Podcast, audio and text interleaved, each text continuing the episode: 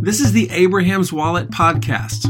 Abraham's Wallet spans the gap between the austerity of obedience to God and the prosperity rising from faithfulness.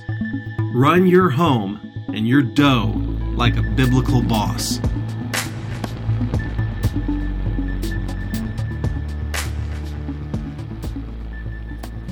As a church-going, Jesus-following, dollars-earning grown-up, I've been battling with the subject of luxury, though I haven't always called it that, for a very long time. When I'm confronted with it, I usually come away feeling guilty, or if I've turned it down, I can actually feel a bit smug. Basically, I haven't had a great measuring stick for the subject. I know that I'm blessed, that having any disposable income makes me historically unusual. I even acknowledge that what qualifies as normal or conservative today would be thought of as outlandishly worldly, distracted, and spoiled for every believer who's ever lived historically. And I also know that a godly man is a giver. And in my family, we do give aggressively. We give more than our church tells us to. But is that enough? We could always give more, right? So going for the venti latte over the grande latte fills me with about a dollar and twenty cents worth of guilt, not to mention the embarrassment of having to say the word venti in public. Geez, what would the Lexus amount of guilt feel like? So I have lots of questions about luxury. For example, what qualifies as luxury spending? Is luxury spending in moderation okay for the Abrahamically minded family leader? And is the amount of luxury that's permissible for me relative to my overall income or my savings? Why does a one hundred dollars dinner often leave me in need of a tub of Taco Cabana queso afterwards? Yet I'm fully satisfied by the average twelve dollars dinner. Is flying business class always wrong? What about choosing the Uber X L? These questions are actually great, and they're really hard to answer. And one more thing, if you don't answer them, our luxury-addled culture is going to answer them for you. But you knew that already.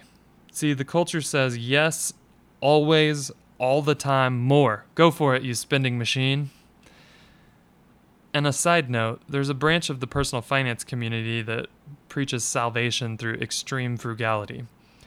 This hope, I'll tell you, is just as bankrupt as our spending-happy American worldview, but we'll get to more on that later. Now then, luxury, if we're honest, is most of our spending in America. Think about it. You almost certainly don't need the amount of living space you currently occupy. Drop in on the Chinese sometime if you disagree. You could survive, and even thrive, on less grocery money, no problem. As I talk to you now, I have three different kinds of globally sourced teas within an arm's reach of myself, a pair of headphones, which probably wouldn't impress you guys, but would make my grandparents' generation's head explode, and a fancy mug that will keep my coffee hot for about five hours. Do I need any of those things? No. Heck, I've got multiple pairs of shoes, and that is far outside the global norm. So we can agree that most of our spending goes to luxury in the global sense of needs versus extras. For the sake of clarity in the rest of this podcast, here's how I'm going to define luxury going forward. Any spending toward non-needs that focuses on pleasure. And before we get to the how much question, allow me to just make the point that luxury does not satisfy. There's no getting around this provable fact. My favorite illustration of this comes from a paper written by two guys named Jing Xu and Norbert Schwartz. They don't sound like a, a likely pairing, do they? So Jing and Norbert studied the differences in satisfaction among B M W, Honda, and Ford owners. They were asking two questions. Will a luxury car make you happy? And actually, the answer is yes, it will. They connected people to brainwave monitors and noticed that when they sat down in that B M W, having come from a Honda Civic, their brain lit up and they were happy and excited. But they asked a second question, and that was, will a luxury car always make you happy? And to this one, the study showed an emphatic no, and believe it or not, that no came quickly. In fact, the effects of the luxury car on perceived happiness, that feeling of newness and excitement when the driver sat down, it wore off in just a few weeks, and their brains started behaving just like when they sat in their old Honda Civic. This left multitudes of poor German motorists clamoring for their next fix of luxury before they even had made their first six hundred dollars payment. And that's how luxury often works. We go after the one, we get it, we get that shot of excitement, and then it's gone, and we're left looking for the next one. So whether you eschew luxury vehicles or delight in heated leather bucket seats, I bet this is a familiar effect for you. We fixate on a purchase or an experience, and then find that the joy of achieving the goal fades away quickly. This is just as true for my five dollar latte as it is for a B M W. And let's throw on the pile my scriptural training. It was Jesus who said, "A man's life does not consist in the abundance of his possessions." And though he never said, "Hey, you don't need a two hundred dollars sweater, a forty dollar one will do just fine," I sure can't imagine him saying it. Jesus said, "Let nothing be wasted." There are warnings aplenty to the rich throughout the scriptures. Granted, there are no warnings against riches, just rails that rich people are supposed to live inside. And am I the only one who grew up thinking that holiness and bare-bones living go hand in hand? I don't think so. So the returns are in. It's water and oatmeal from here on out. Let's join the Stoics, dial it back to the bare bones, and get divested, right? Not so fast there, cowboy. Remember how we talked about you being a steward of everything and not an owner?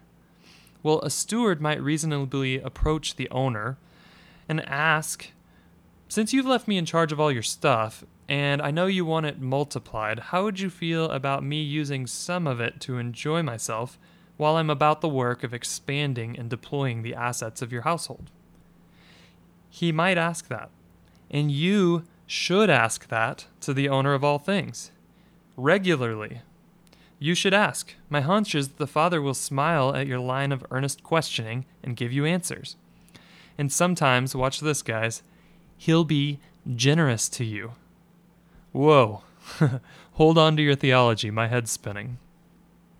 All you guys who think our Father is a miser, and I would strongly caution against thinking of him that way, need to remember that the Lord we serve regularly condones, even decrees, behavior that falls deep into the luxury territory. Let me give you some examples. First, he ordered his people's annual calendars around feasts that required big-time money expenditure. Israel was commanded to drink plenty of wine and eat prime cuts of meat at least seven times per year. This is an important image that Jesus himself used to describe our own adoption. We're like those invited to a feast. Saying no thanks to this invitation is ill-advised. Second, Abraham himself was always up for a good feast, and apparently he took any opportunity to celebrate. That dude threw a massive party on the day that Isaac was weaned. It's a little odd, but there you have it. It looks like our man Abraham was looking for an excuse to throw a big party. And have you ever thought about this one? Jesus wasn't accused of being a glutton and a drunkard because he drank watered-down Tang and ate free saltines he nabbed from the end of the salad bar. He must have been pounding down some Mexican food or eating an entire casserole of mac and cheese to raise the eyebrows of people who were used to feasting like the Jews were, right? And uh, how much wine was that guy drinking? Again, the guys who accused him were vociferous wine drinkers themselves. So how far overboard would he have to go? Six glasses of wine? Eight glasses? I don't know, but whatever it was, it wasn't very ascetic of our Lord and Savior. Don't you love Jesus? And did you know that one of the tithes, yes, there were several tithes, was a pile of money you set aside to take your family on a spiritual trip each year? And did you know that you were supposed to use up that whole pile of money, per God's orders, on fine food and drink? Like, God demands a luxury vacation every year. I'm not making this up. But the important distinction here is, and pay attention to this, the use of that money was Godward. It wasn't hedonistic or self-centered, but gracious, God-centered, God-approved, and God-given. As the theologian Francis Schaeffer points out, the design of the temple included freestanding columns that supported no weight, so they weren't architecturally functional, and they held sculptures of pomegranates and lilies on them. They were just decorations. Imagine how much material and work hours went into those superfluous columns. What does this tell us about the value God places on beauty, on flourishes versus necessity? It's worth considering. And lastly, let's remember Jesus being anointed by perfume that cost a year's worth of income. That could have fed a ton of poor people, but he said, guys, this right here, this is a per- terrific use of money. I really love that story. So, considering that we have a loving, generous Father who knows how to give good gifts to his children, and that his gifts aren't only all spiritual, that he even allows and demands some over-the-top celebration, and lastly, that pleasure is not anti-God, could we conclude that at least some of the resources you're stewarding are intended for your enjoyment? That you're even designed to experience the kingdom of God through these types of luxury experiences? Let's go back to the encouragement I gave you just a minute ago, that you ask Him to lead you with His spirit of peace whenever you're torn on an expenditure of His money. And as you ask, act in faith, maintaining a good conscience. You're not trying to manipulate Him toward a yes. And you also don't assume that a no is his default, because it isn't. That seems like a good plan, at least on small, immediate purchases. And yet, here you are, asking with a pure heart whether you should upgrade the master bathroom or take on four more sponsored children for five years, and you still don't know which one to, to pick. So what to do then? Enter your board of directors. Your community of like-minded stewards. Ephesians five thirteen says that everything exposed to the light becomes visible. And yet, our culture mostly says, don't talk about money. Or sometimes, only talk about money with people who are your, in your income bracket. Let me admonish you very clearly to involve people who make wildly differing amounts of income in your spending decisions. This topic deserves a much deeper dive, and we gave it one in a previous podcast. But the gist is this. Walk closely with people who know you and love God. We're supposed to serve one another as we walk towards Him, all right? Before I cut you loose to navigate these luxury waters, I'm going to leave you with a couple questions that can serve as waypoints. These come from a great talk that John Piper gave on the topic of luxury spending. Question number one that you can ask is, how does this expenditure I'm thinking about demonstrate to the watching world what I love and worship? You see, Jesus mentioned that there's a correlation between where we put our treasure and where our heart's loyalties and affections lie. The world already knows this truth. If I asked you to describe to me a man who loves golf more than anything else in the world, you'd tell me about a fella who spends his time, his money, his thoughts, his energy, everything on golf, right? Sometimes we make mistakes, and that's okay. Um, there's tons of grace available for us in that, but sometimes we make mistakes and tell a false story. Let me tell you about one. I once bought a luxury watch, and I could afford it, all right? Paid cash, no problem. But it fits squarely into this category of stuff I love a bit too much. Anyone who knew me knew that I had devoted a giant chunk of money to a stupid object meant as much to advertise its cost as to fulfill a functional role.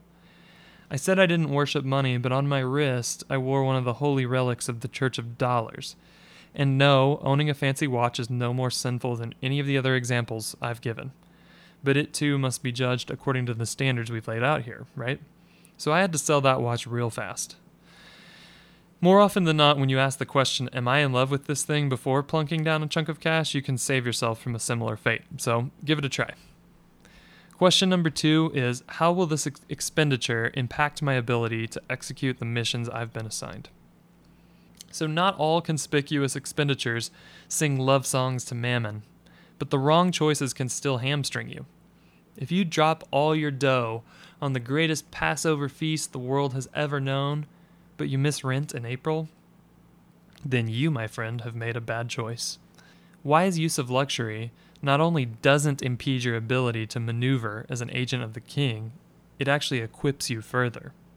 For example, Stephen outlined a while ago in his post about how he does annual goals summits on our blog, um, that they do it up. They spend money, do it big. But that cash outlay fuels his family's vision, gets his wife excited about setting goals, and sets them up for a year's worth of advancing all five capitals. And that's actually worth some money. So let me just wrap this all up and I'll let you guys go. Luxury is not a sin. We're not bare-bonesing a life of following Christ. But you, my friend, and this culture in which you operate definitely tend towards hedonism. So say no to that poison. Instead, ask your Father about possible luxuries, trusting the Spirit of peace to lead you through it. And lastly, if you're really stymied and you don't know what to do, take it to your board of directors and trust their ruling. Doesn't that feel better? Now, given the degree to which our culture has taught many of us to mainline luxury, we at Abraham's Wallet can assure you that we haven't spoken the final word on the topic. I hope that we'll continue to explore this idea of how luxury plays into our lives and touches every corner of our financial picture. Until next time, I'm Mark Parrott, and you're listening to the Abraham's Wallet Podcast.